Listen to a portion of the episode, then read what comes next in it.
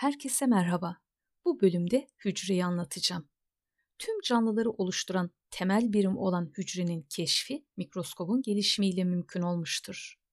17. yüzyılda Robert Hooke geliştirdiği mikroskopta incelediği ölü mantar dokusunda içi boş odacıklar gördü. Bu odacıklara hücre adını verdi. Leeuwenhoek da kendi geliştirdiği mikroskopla bakterileri, maya mantarlarını, bir damla sudaki canlılığı, kılcal damarlarda kanla dolaşan parçacıkları ilk defa gözlemleyip tanımladı. Bilimsel araştırmalarda en fazla ilerleme elektron mikroskobunun geliştirilmesiyle sağlanmıştır. 19. yüzyılda ise bilim insanlarının yaptığı çalışmalar sonucu hücre teorisi adı verilen önemli bir genelleme ortaya çıkmıştır. Bu genellemeye göre bütün canlılar bir ya da birden çok hücreden oluşmuştur. Hücreler canlının yapısal ve işlevsel birimidir. Yeni hücreler var olan hücrelerin bölünmesi sonucu meydana gelir. Hücrede kalıtım materyali DNA bulunur ve bunu hücrenin bölünmesiyle yeni hücrelere aktarır. Tüm metabolik olaylar hücrelerde gerçekleşir. Hücrelerin yapısını inceleyelim. Hücreleri sayısına göre tek hücreliler ve çok hücreliler olmak üzere iki gruba ayırıyoruz. Hücreleri gelişmişlik düzeyine göre de prokaryot ve ökaryot hücreler olmak üzere iki grupta inceliyoruz. Prokaryot hücrelerin zarla çevrili çekirdek ve zarlı organelleri yoktur. Sadece protein sentezinin gerçekleştiği zarsız ribozom organeli bulunur. Kalıtsal materyali halkasal şekilde olup sitoplazmada bulunur. Bu nedenle mikroskopta belirgin bir çekirdek yapısı gözlenmez. Bu canlılardaki bütün metabolizma olayları sitoplazma ve hücre zarındaki yapılarda gerçekleşir. Basit yapılı hücrelerdir ve hepsi tek hücrelidir. Bakteriler ve arkeler prokaryot hücre yapısına sahiptir. Ökaryot hücreler prokaryot hücrelere göre daha çok gelişmiştir çift katlı zarla çevrili çekirdekleri vardır ve kalıtım materyalleri kromatin halinde çekirdeğin içindedir. Zarlı ve zarsız organellere sahiptir. Bazıları tek, bazıları çok hücrelidir. Protistler, mantarlar, bitkiler ve hayvanlar alemindeki canlılar ökaryot hücre yapısına sahiptir. Ökaryot hücrenin kısımlarından bahsedelim. Dıştan içe sayacak olursak hücre zarı, sitoplazma ve çekirdekten oluşur sırayla açıklayalım. Hücre zarı hücreyi dış etmenlere karşı korur. Hücrenin madde alışverişini sağlar. Bu görevini seçici geçirgenlik özelliğiyle yapar. Hücreye şekil verir. Hücrenin bütünlüğünü koruyarak dağılmasını önler. Hücre zarının yapısını açıklayalım. Hücre zarı protein, lipid ve karbonhidrat moleküllerinden meydana gelmiştir. Günümüzde kabul gören model 1972 yılında Singer ve Nicholson tarafından geliştirilen akıcı mozaik zar modelidir. Bu modele göre zarın yapısında iki tabaka halinde fosfolipitler bulunur. Bu tabaka akıcı olup sürekli hareket halindedir. Bu da zara esneklik sağlar. Fosfolipitlerin baş kısımları dışa, kuyruk kısımları ise içe dönüktür. Zarda bulunan proteinler fosfolipitlerin arasına gömülerek ya da yüzeylerinde bulunarak mozaik görünüm oluşturur. Gömülü proteinlerin çoğu zarın iki yanında açıklık olacak şekilde lipid tabakayı bir baştan bir başa geçerek por denilen kanallar oluşturur. Bunlara kanal proteinleri de denir. Bu proteinler zardan madde geçişinde rol alır. Hayvan hücrelerinin zarının yapısında zara esneklik, dayanıklılık ve geçirgenlik kazandıran steroid yapılı kolesterol molekülü de bulunur. Bakteriler, arkeler, mantarlar, algler ve bitkilerin hücre zarlarının dışında ayrıca hücre duvarları da bulunur. Hücre duvarı bakterilerde peptidoglikan, arkelerde yalancı peptidoglikan, mantarlarda kitin, bitkilerde ise ağırlıklı olarak selülozdan oluşur. Hücre duvarı hücre zarının aksine cansızdır. Bu nedenle tam geçirgendir. Kalın ve dayanıklı bir yapısı vardır. Karbonhidratlar zarın yapısına genellikle diğer moleküllerle birlikte katılır. Ya glikoprotein ya da glikolipid halindedir. Hücre dışına doğru çıkıntı yaparlar. Bu tabakaya glikokaliks denir. Bu tabaka reseptör görevi yaparak hücreye gelen besin, hormon ve mikroorganizmaları tanır ve bağışıklık sisteminde önemli görev üstlenir. Hücreye özgürlük ve kimlik kazandırır. Hücrelerin birbirini tanıması ve iletişiminde rol oynar. Bu tabakanın bozulması hücrelerin kontrolsüz bölünmelerine yani kanserleşmeye neden olur. Hücre zarından maddelerin geçiş kolaylığını açıklayalım. Glikoz, fruktoz, galaktoz, amino asitler, yağ asiti, gliserol, su ve iyonlar gibi küçük moleküller büyük moleküllere göre hücre zarından daha kolay geçer. Nötr atomlar iyonlara göre, negatif iyonlar da pozitif iyonlara göre zardan daha kolay geçer. Yağda çözünen maddeler suda çözünenlere göre daha kolay geçer. Örneğin yağda çözünen vitaminler suda çözünen vitaminlere göre daha kolay geçer. Yağı çözen maddeler de çözemeyenlere göre hücre zarından daha kolay geçer. Şimdi de hücre zarından madde geçişlerini inceleyelim.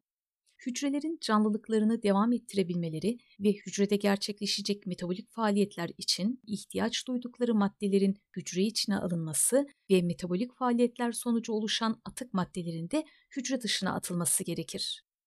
İşte bu maddelerin hücre zarından geçişi taşınan moleküllerin büyüklüğüne göre iki grupta incelenir. Küçük moleküllerin geçişi pasif ve aktif taşımayla gerçekleşir. Pasif taşımanın da difüzyon ve osmoz olmak üzere iki şekli vardır. Büyük moleküllerin taşınması ise endositoz ve egzositoz yoluyla gerçekleşir. Endositozun da fagositoz ve pinositoz olmak üzere iki şekli vardır. Bu geçiş şekillerinden pasif taşıma şekilleri olan difüzyon ve osmoz olaylarında enerji harcanmaz. Aktif taşıma, endositoz ve egzositoz olaylarında ise enerji harcanır. Şimdi bu taşıma şekillerini açıklayalım. Pasif taşıma küçük moleküllerin çok yoğun ortamdan az yoğun ortama doğru geçmesiyle olan taşımadır. Pasif taşıma hem canlı hem de cansız ortamlarda gerçekleşebilir. Çünkü geçiş esnasında enerji harcanmaz. Taşıma için gerekli olan enerji moleküllerin kendi kinetik enerjilerinden sağlanır. Zarın iki tarafındaki yoğunluk farkı eşit olana kadar moleküllerin geçişi devam eder. Eşit olduğunda ise geçiş durur. Pasif taşıma difüzyon ve osmoz olmak üzere iki şekilde gerçekleşir. Difüzyon, madde yoğunluğunun çok olduğu taraftan az olduğu tarafa doğru maddenin kendi kinetik enerjisiyle geçişidir. ATP harcanmadığı için hem canlı hem cansız ortamlarda gerçekleşebilir. Difüzyonun iki şekli vardır. Bunlar basit ve kolaylaştırılmış difüzyondur. Basit difüzyon bazı maddelerin fosfolipid tabakasından zarın iki tarafındaki madde yoğunluğu eşit olana kadar geçiş yapmasıdır. Taşıyıcı proteinler kullanılmaz ve enerji harcanmaz. Bu olayda A, D, E, K vitaminleri gibi yağda çözünen moleküller, yağı çözen moleküller, oksijen, karbondioksit, azot gazları, gliserol ve yağ asitleri, steroid hormonlar, az miktarda su, üre, eter, alkol gibi maddeler fosfolipid tabakasından geçiş yapar. Kolaylaştırılmış difüzyon ise genellikle hücre zarındaki fosfolipid tabakasından doğrudan geçemeyen su ve suda çözünen bazı maddelerin protein yapılı özel taşıyıcıların oluşturduğu kanallardan yine madde yoğunluğunun çok olduğu taraftan az olduğu tarafa doğru geçişidir. Bu geçiş şeklinde de enerji harcanmaz ve enzim kullanılmaz. Amaç difüzyonun daha hızlı gerçekleşmesini sağlamaktır. Glikoz, fruktoz, galaktoz, amino asitler, bazı iyonlar, tuzlar, B ve C vitaminleri gibi suda çözünen maddelerle suyun büyük bir kısmı bu yolla hücre için alınır. Difüzyon hızına etki eden bir takım faktörler vardır. Bunlar ortam sıcaklığı arttıkça, iki ortam arasındaki yoğunluk farkı arttıkça, zardaki kanal proteinlerinin sayısı arttıkça ve difüzyon yüzeyinin genişliği arttıkça difüzyon hızı artar. Molekülün büyüklüğü arttıkça difüzyon hızı azalır. Ozmozla devam edelim. Ozmoz, suyun çok yoğun ortamdan az yoğun ortama seçici geçirgen bir zardan geçişidir. Yani kısaca ozmoza suyun difüzyonudur da diyebiliriz. Hücreler yoğunluk bakımından üç farklı çözelti ortamında bulunur. Bunlar hipertonik, izotonik ve hipotonik ortamlardır. Hipertonik yani çok yoğun ortam buna derişik çözelti de denir. Hücrenin içine oranla çözünen madde miktarının yani yoğunluğun fazla, su miktarının az olduğu ortamdır. Hipertonik ortama konulan bir hücre su kaybederek büzülür. Buna plazmoliz denir. Hipotonik yani az yoğun ortam. Buna seyreltik çözelti de denir. Hücrenin içine oranla çözünen madde miktarının yani yoğunluğun az, su miktarının fazla olduğu ortamdır. Plazmolize olan bir hücre hipotonik olan saf suya konduğunda su alarak tekrar eski haline döner. Bu olaya deplazmoliz denir. Hipotonik ortamda uzun süre bekleyip su alarak şişen bitki hücresinde zarın çepere yaptığı basınca turgor basıncı denir. Bitki hücrelerinde bulunan hücre duvarı sayesinde hücre zarının turgor basıncı ile parçalanması önlenir. Ancak hayvan hücreleri hipotonik ortamda uzun süre beklerse hücre içine alınan suyun etkisiyle hücre zarına uygulanan turgor basıncı artar ve hücre bir süre sonra artan basınca dayanamayarak patlar. Bu olaya hemoliz denir. Bitki yapraklarındaki gözeneklerin açılıp kapanması, küstüm otunda yaprakların ve böcek kapan bitkisinde kapanların hareketi, otsu bitkilerde dikliğin sağlanması gibi olaylar turgor basıncının etkisiyledir. İzotonik yani eş yoğun ortam hücrenin içine oranla çözünen madde miktarının yani yoğunluğun eşit olduğu ortamdır. Kan plazması, lenf sıvısı, serum fizyolojik hayvan hücreleri için izotonik ortamdır. Ozmotik basınç ve emme kuvveti kavramlarını da açıklayalım. Hücre içindeki çözülmüş maddelerin yaptığı basınçla oluşturdukları su emme kuvvetine ozmotik basınç denir. Kısaca hücrenin su alma isteğidir de diyebiliriz. Su daima ozmotik basıncın yüksek olduğu tarafa doğru hareket eder. Hücre içindeki çözülmüş madde miktarı arttıkça ozmotik basınç artar. Ozmotik basınç çözünen madde miktarıyla doğru orantılı, çözücü madde miktarıyla ters orantılıdır. Ozmotik basıncın neden olduğu su çekme kuvvetine emme kuvveti denir. Emme kuvveti ile ozmotik basınç doğru orantılıdır. Emme kuvveti ozmotik basınçla turgor basıncı farkına eşittir. Aktif taşımayla devam edelim. Aktif taşıma küçük moleküllerin az yoğun ortamdan çok yoğun ortama doğru enerji harcanarak hücre zarındaki enzimler ve taşıyıcı proteinler yardımıyla geçişidir. Aktif taşıma hem hücre içine hem de hücre dışına doğru olmak üzere çift taraflı gerçekleşebilir ve sadece canlı hücrelerde görülür. İnsan vücudunda sinir hücrelerindeki uyartının iletimi sırasında sodyum, potasyum iyonları aktif taşımayla yer değiştirir. Şimdi büyük moleküllerin zardan geçişini yani endositoz ve egzositoz olaylarını inceleyelim. Endositoz, hücre zarından geçemeyen büyük moleküllerin koful oluşturarak, enzimler kullanılarak ve enerji harcanarak hücre içine alınmasıdır. Sadece canlı hücrelerde gerçekleşir. Bazı istisnalar dışında hücre duvarı olan canlılar endositoz yapamazlar. Endositoz sırasında hücre zarının bir kısmı koparak koful oluşumuna katıldığı için hücre zarı yüzeyinde küçülme olur. Endositoz alınan maddenin katı ya da sıvı oluşuna göre fagositoz ve pinositoz olmak üzere iki şekilde gerçekleşir. Fagositoz, büyük moleküllü katı parçaların hücre zarının uzamasıyla oluşan yalancı ayaklar yardımıyla koful şeklinde hücre için alınmasıdır. Besin, hücre zarının oluşturduğu yalancı ayaklarla sarılarak zarın oluşturduğu bir cep içine alınır. Cep koparak sitoplazmaya geçer. Oluşan kofula besin kofulu denir.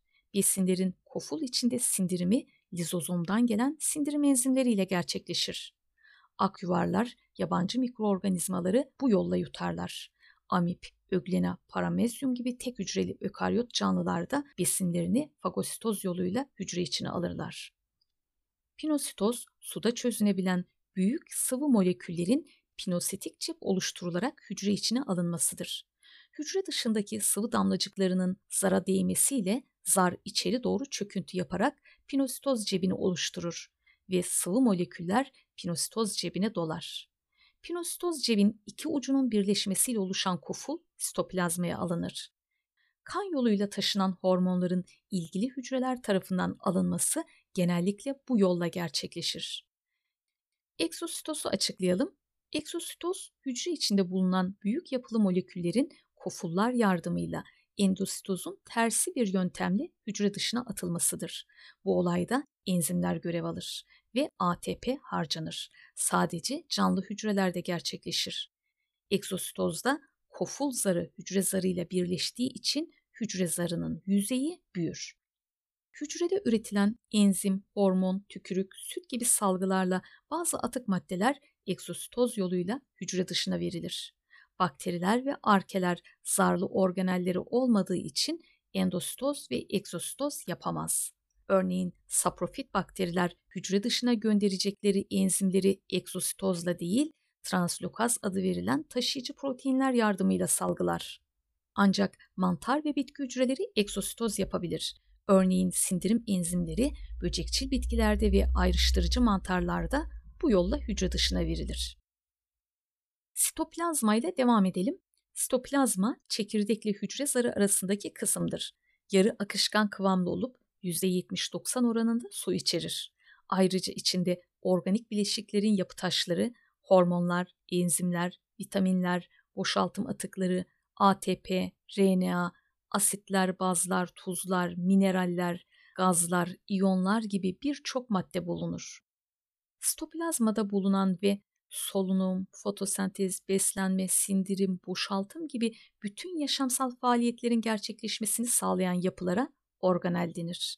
Bazı organeller sadece hayvan, bazıları ise sadece bitki hücrelerinde bulunur. Şimdi de bu organelleri açıklayalım.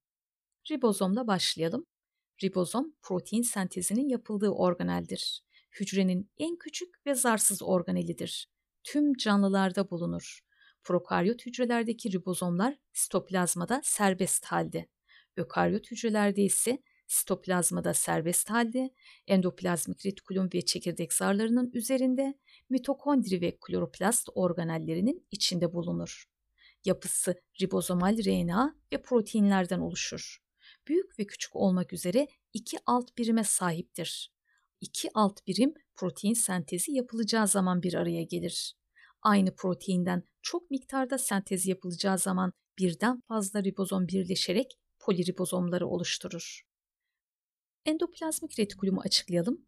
Endoplazmik retikulum ökaryot hücrelerde hücre zarından başlayıp çekirdek zarına kadar uzanan hücre içi kanalcık ve borucuklar sistemidir. Genel olarak depolama, paketleme ve hücre içi madde taşınması, mekanik etkilere karşı hücreyi koruma ve hücreye desteklik sağlamada görev yapar. Ayrıca ayrı ayrı odacıklar oluşturarak asidik ve bazik tepkimelerin birbirinden ayrılmasını sağlar. Endoplazmik retikulum zarları üzerinde ribozom varsa granüllü endoplazmik retikulum, yoksa granülsüz, diğer adıyla düz endoplazmik retikulum adını alır. Granüllü endoplazmik retikulum üzerindeki ribozomlardan dolayı protein sentezinin çok olduğu hücrelerde daha fazladır. Ribozomlarda sentezlenen proteinleri depolar ve taşınmasını sağlar. Bazı proteinler granüllü endoplazmik retikulumlarda çeşitli işlemlerle yapısal değişikliğe uğratılarak işlenir. İşlenen bu proteinler küçük keseler içinde paketlenerek Golgi'ye taşınır. Granülsüz endoplazmik retikulum yağ molekülleri, karbonhidrat, fosfolipid ve steroid yapılı bazı hormonların sentezinde rol oynar. Karaciğer hücrelerinde depolanan glikojenin glikoza dönüştürülmesinde, bazı ilaç ve alkollerin zararlı etkilerinin yok edilmesinde görev yapar. Ayrıca çizgili kaslarda kasılma için gerekli olan kalsiyum iyonlarının da depolanmasını sağlar. Golgi aygıtıyla devam edelim. Golgi yapısal olarak endoplazmik retikuluma benzer. Tek zarla çevrili, üst üste dizilmiş yassı keseciklerden oluşur. Endoplazmik retikulumdan gelen karbonhidrat, lipid ve proteinleri işleyip farklılaştırarak hücre zarının yapısına katılan glikolipid, glikoprotein ve lipoprotein sentezi yapar. Ayrıca enzim ve hormon da sentezler.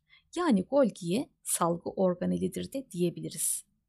Lizozom ve koful gibi organellerin de oluşumunu sağlar. Aslında bir fabrikaya benzetebiliriz Golgi aygıtını. İşlenecek ham maddeleri endoplazmik retikulum getirir. Golgi onları işler, depolar, sonra da paketleyerek salgılar. Golgi aygıtı tükrük ve endokrin bezler gibi salgı üreten hücrelerde bol miktarda bulunur. Golgi ayrıca hücre zarının yenilenmesi, onarımı, bitki hücrelerinde hücre bölünmesi sonunda aralemel oluşumu, apoenzim kofaktör ilişkisinin kurulması, Bitkilerde hücre duvarının yapısına katılan pektin polisakkaritinin sentezlenmesinde de görev alır. Golgi'deki fonksiyon bozuklukları hücre için yıkımdır. Alzheimer ve kistik fibrozis gibi hastalıklarda Golgi aygıtında anormallikler saptanmıştır. Lizozomu inceleyelim. Bitkiler hariç ökaryot hücrelerin çoğunda bulunur. Basit yapılı bitkilerde ise lizozom benzeri fitolizozom denilen yapılar bulunur. Alüvar hücreleri dışında bütün hayvan hücrelerinde bulunur. Lizozomlar sindirim enzimleri içerir ve tek katlı zarla çevrilidir. Hücre içi sindiriminde görevlidir. Lisozomun içindeki sindirim enzimleri granüllü endoplazmik retikulum üzerindeki ribozomlar tarafından üretilir. Sonra endoplazmik retikulumun kanalları aracılığıyla Golgi aygıtına getirilir. Burada paketlenir, kesecikler içine alınır, sonra da lizozom şeklinde sitoplazmaya salınır. Lizozomlar en fazla karaciğer hücreleri ve akyuvarlarda bulunur. Fagositozla yutulan bakteri, virüs ve yabancı maddeleri etkisiz hale getirir yaşlanan, yıpranan ya da işlevini yitiren organelleri yok eder. Lisozom zarının iç yüzeyi içindeki enzimlerin zarar vermesini önleyen özel bir madde ile kaplanmıştır.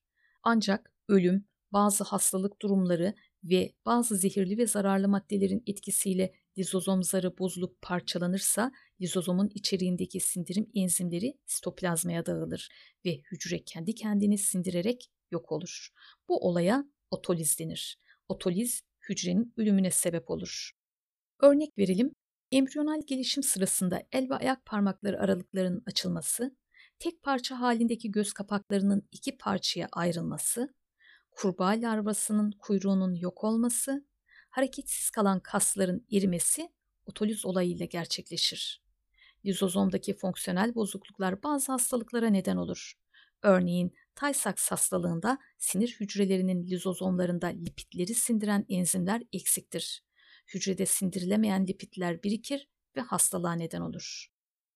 Parçalanması gereken ancak parçalanamayan bazı atık maddelerse yüksek organizasyonlu canlıların lizozomlarında birikerek yaş ilerledikçe yaşlılık lekelerine neden olur. Peroksizomu açıklayalım. Hemen hemen tüm ökaryot hücrelerde bulunan tek katlı zarla çevrili bir organeldir. Görevi zehirli maddeleri yok etmektir. Özellikle karaciğer peroksizomları sahip olduğu peroksidaz ve katalaz enzimleri yardımıyla alkol, ilaç gibi maddelerin zararlı etkilerini yok eder. Hücredeki bazı tepkimeler sonucu oluşan zehirli bir madde olan hidrojen peroksiti katalaz enzimiyle su ve oksijene ayrıştırarak bu maddenin zararlı etkisini ortadan kaldırır. Bazı peroksizomlar da oksijen kullanarak yağ asitlerini daha küçük moleküllere dönüştürerek mitokondrilerin kullanabileceği hale getirir. Kofulu inceleyelim. Kofullar tek katlı zarla çevrili, içi sıvı dolu keselerdir. Koful öz suyu da denilen bu sıvı içerisinde karbonhidrat, protein, organik asitler, mineraller, alkaloid maddeler ve antosiyanin pigmentleri bulunur. Bitki hücrelerinde büyük yapılı ve sayıca az. Hayvan hücrelerinde ise küçük yapılı ve sayıca fazladır. Besin kofulu, sindirim kofulu, boşaltım kofulu, salgı kofulu ve kontraktil koful gibi çeşitleri vardır. Şimdi görevlerini açıklayalım. Besin kofulu, endositoz yoluyla besinlerin hücreye alınması sonucu oluşan kesiciklerdir. Genellikle hücre içi sindirim yapan amip, paramezyum gibi tek hücreli canlılarda ve insanların ak yuvar gibi fagositoz yapabilen hücrelerinde bulunur besin kofulundaki maddeler lizozomdaki sindirici enzimlerle parçalanır. Meydana gelen ürünler sitoplazmaya geçer. Atıklar da egzositozla dışarı atılır. Salgı kofulu, Golgi aygıtında üretilen salgıların ve metabolizma sonucu oluşan atık maddelerin hücre dışına verilmesini sağlayan kesiciklerdir. Böcekçil bitkiler ve ayrıştırıcı mantarlar sindirim enzimlerini salgı kofullarıyla ve egzositoz olayıyla hücre dışına atar. Depo kofulu özellikle bitki hücrelerinde görülür. Hayvan hücrelerinde daha küçüktür. Bitkilerde zehirli maddeler, metabolizma sonucu oluşan atıklar, boya maddeleri, köklerden suyla birlikte alınan tuzun fazlası yaprak hücrelerinin kofullarında biriktirilir ve yaprak dökümüyle bitkiden uzaklaştırılır. Bazı bitkilerdeki kofulların içinde şekerler, amino asitler, su ve yağ molekülleri ile hava depolanır. Bazı bitkilerin kofullarındaysa antosyan gibi pigmentler bulunur. Bu maddeler çiçeklerin taç yaprakları ve meyvelerin renklenmesinde etkilidir. Tozlaşmaya yardımcı olur. Bitki hücreleri olgunlaştıkça küçük olan depo kofulları birleşerek daha büyük kofulları oluşturur. Kontraktil koful ise tatlı sularda yaşayan amip, öglena, paramezyum gibi ökaryot tek hücreli canlılarda hücre içine giren fazla suyun hücre dışına atılmasında rol oynar. Bu olay sırasında enerji harcanır. Kontraktil kofullar fazla suyu alarak önce biriktirir, sonra da kofulun etrafını saran ve kasılabilen ipliksi yapılar sayesinde zaman zaman kasılarak içindeki suyu bir miktar tuzla beraber hücre dışına atar. Bu sayede de hücre hemoliz olmaktan yani patlamaktan kurtulur. Mitokondri ile devam edelim. Bu organele hücrenin enerji santralleri de denir. Çünkü hücrenin ihtiyaç duyduğu enerjinin yani ATP'nin büyük kısmı oksijenli solunumla mitokondrilerde sentezlenir. Bir hücredeki mitokondri sayısı hücrenin enerji ihtiyacına göre değişiklik gösterebilir. Örneğin enerji ihtiyacı çok olan kas, karaciğer, sinir ve böbrek hücrelerinde mitokondri sayısı daha fazladır. Mitokondri prokaryot canlılar ve memelilerin olgun al yuvarları dışında oksijenli solunum yapan tüm hücrelerde bulunur ve çift kat zarla çevrilidir. Dış zar düzdür ancak iç zar içeri doğru çok sayıda girinti yapmıştır. Bu girintilere krista denir. Krista üzerinde ATP sentezinde kullanılan enzimler bulunur. Kristalar sayesinde yüzey genişlediği için daha fazla ATP üretilir. Mitokondrinin içini dolduran sıvıya matrix denir. Matrixin içinde mitokondrinin kendine özgü DNA molekülü, RNA, ribozom ve solunum enzimleri bulunur. Mitokondriler içindeki DNA sayesinde gerektiğinde çekirdeğin kontrolünde çoğalabilirler. Mitokondri tüm insanlarda anasal olup yumurtayla yavruya aktarılır. Çünkü döllenme sırasında spermle gelen mitokondriler yumurtaya alınmaz. Plastitleri açıklayalım. Plastitler bitki hücrelerinde, alglerde ve öglena gibi ökaryot hücreli canlılarda bulunur. Hayvan hücrelerinde bulunmaz.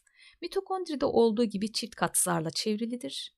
İçerdikleri renk maddeleri ve yaptıkları göreve göre üç çeşit plastit vardır. Bunlar kloroplast, kromoplast ve lökoplastlardır. Kloroplastlar fotosentez tepkimelerinin gerçekleştiği klorofil içeren yeşil renkli plastitlerdir. Bazı protista ve bitkilerde bulunur. Kloroplastlar bitkilerin yapraklarıyla atmosferden aldığı karbondioksit ve kökleriyle topraktan aldığı suyla ışık varlığında klorofil yardımıyla besin ve oksijen üretir. Bu olaya fotosentez denir. Çift kat zarla çevrilidir. İç kısmında tilokoid adını verdiğimiz klorofil taşıyan yassılaşmış kese şeklinde başka bir zar sistemi vardır. Tilakoidler üst üste dizilerek granumları oluşturur. Granumlar ara lamellerle birbirine bağlanarak güneş ışığının daha fazla emilmesini, dolayısıyla daha fazla fotosentez yapılmasını sağlar. Kloroplastın içini dolduran sıvıya da stroma denir. Stromanın içinde de mitokondride olduğu gibi kendine özgü DNA molekülü, RNA, ribozom ve enzimler bulunur. Kloroplastlar da ihtiyaç halinde çekirdek kontrolünde çoğalabilirler. Kromoplastlar ise bitkilerde yeşil renk dışında diğer renk pigmentlerini taşır.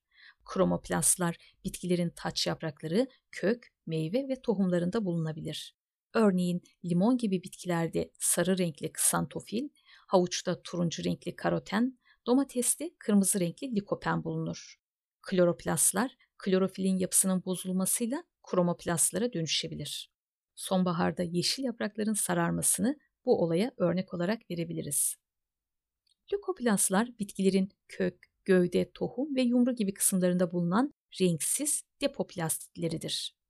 Fotosentez sonucu üretilen glikoz molekülleri lökoplastlarda bitkinin türüne göre nişasta, yağ ve protein şeklinde depolanır. Örnek verelim, zeytin, fındık, ayçiçeği gibi bitkilerin lökoplastlarında yağ, mercimek, fasulye gibi baklagil tohumlarının lökoplastlarında protein, patates yumrusunun lökoplastında nişasta depolanır. 3 plastit de DNA içerdiğinden ve yapısal benzerlik gösterdiğinden çevre şartlarının etkisiyle birbirine dönüşebilir. Sentrozomları inceleyelim.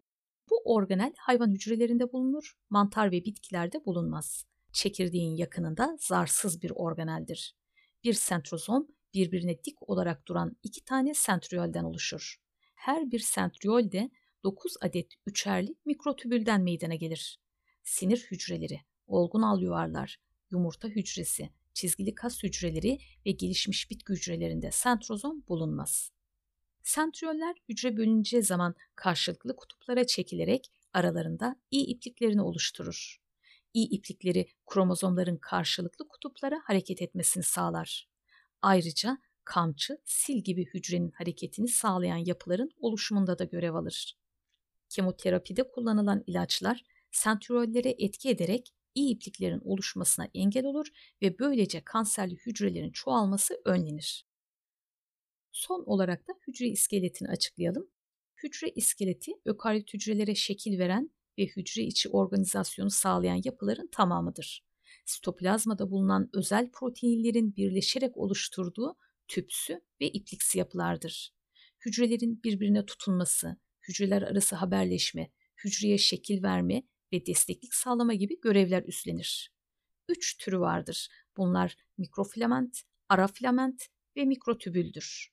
Mikrofilament kas kasılmasında, amipte yalancı ayak oluşumunda, mikrovillus oluşumunda ve hayvan hücrelerindeki sitokinizin boğumlanmayla gerçekleşmesinde görev alır. Ara filamentler çekirdek ve organellerin yerini sabitleyerek hücreye şekil verir.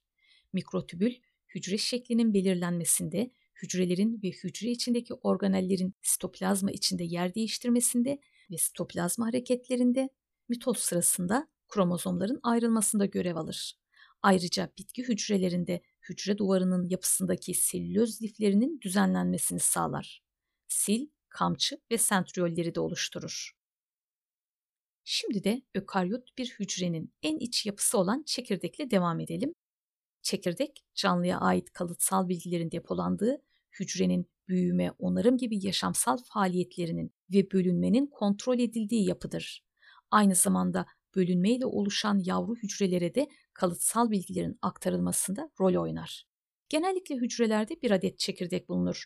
Ancak paramezyum, bazı mantar hücreleri ve insanların çizgili kas hücrelerinde birden fazla çekirdek bulunabilir. Hücre bölünmesi sırasında çekirdeğin bölünüp sitoplazmanın bölünmemesi durumunda çok çekirdekli hücreler oluşabilir. Çekirdek bazı hücrelerde yaşamın erken evrelerinde mevcut olup sonradan kaybolabilir. Örneğin memelilerin olgun alyuvar hücreleri ilk başta çekirdeklidir ama daha sonra çekirdeklerini kaybederler. Çekirdeksiz hücreler uzun süre yaşayamaz. Örneğin alyuvarların yaşam ömürleri ortalama 120 gündür. Çekirdek dört kısımdan oluşur. Bunlar çekirdek sarı, çekirdek sıvısı, çekirdekçik ve kalıtım materyali olan kromatin iplik ve kromozomlardır. Çekirdek zarı endoplazmik retikulumla bağlantılıdır. Dış yüzeyinde ribozomlar yer alır. Çekirdeğin içeriğiyle sitoplazmayı birbirinden ayırır ve çift katlıdır. Zar, çekirdeğe şekil ve direnç kazandırır. Zarın üzerinde açılıp kapanma yeteneğine sahip por adı verilen geçitler bulunur. Bunlar hücre zarındaki porlardan daha büyüktür. Bu porlardan RNA, ATP ve protein gibi büyük moleküller geçebilir. Ribozomların büyük ve küçük alt birimleri de bu açıklıklardan sitoplazmaya geçer. Yine bu porlar çekirdek sıvısıyla sitoplazma arasında madde alışverişini de sağlar. Çekirdeğin içini dolduran sıvı çekirdek sıvısıdır. Yoğunluğu sitoplazmanın yoğunluğundan daha fazladır. İçinde protein, enzim ve mineraller bulunur. Ayrıca RNA'lar, nükleotitler, ATP, kromatin iplik ve çekirdekçik de bu sıvının içindedir. Çekirdekçik zarsız bir yapıdır. Burada ribozomal RNA'larla proteinler birleşerek ribozomların alt birimlerini oluştururlar. Çekirdekçiğin büyüklüğü ve sayısı hücrenin aktivitesine göre değişiklik gösterir. Örneğin protein sentezinin daha çok gerçekleştiği hücrelerde çekirdekçik sayısı daha fazladır. Kalıtım materyalini açıklayalım. Ökaryot hücrelerin çekirdek DNA'sı histon proteinlerle birleşerek kromatin adı verilen yapıyı oluşturur. Hücre bölünmesi sırasında bu kromatinler kısalıp kalınlaşarak kromozomlara dönüşür. Bölünme öncesi DNA kendini eşlediği için kromozomlar birbirinin kopyası iki kromatit içerir. Bu konunun ayrıntısını kalıtım bölümünde bulabilirsiniz. Tekrar görüşmek üzere, hoşçakalın.